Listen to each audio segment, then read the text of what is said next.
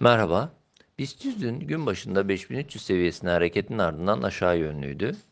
Satış baskısı gün sonuna doğru artarken kapanış 5067 seviyesinde gerçekleşti.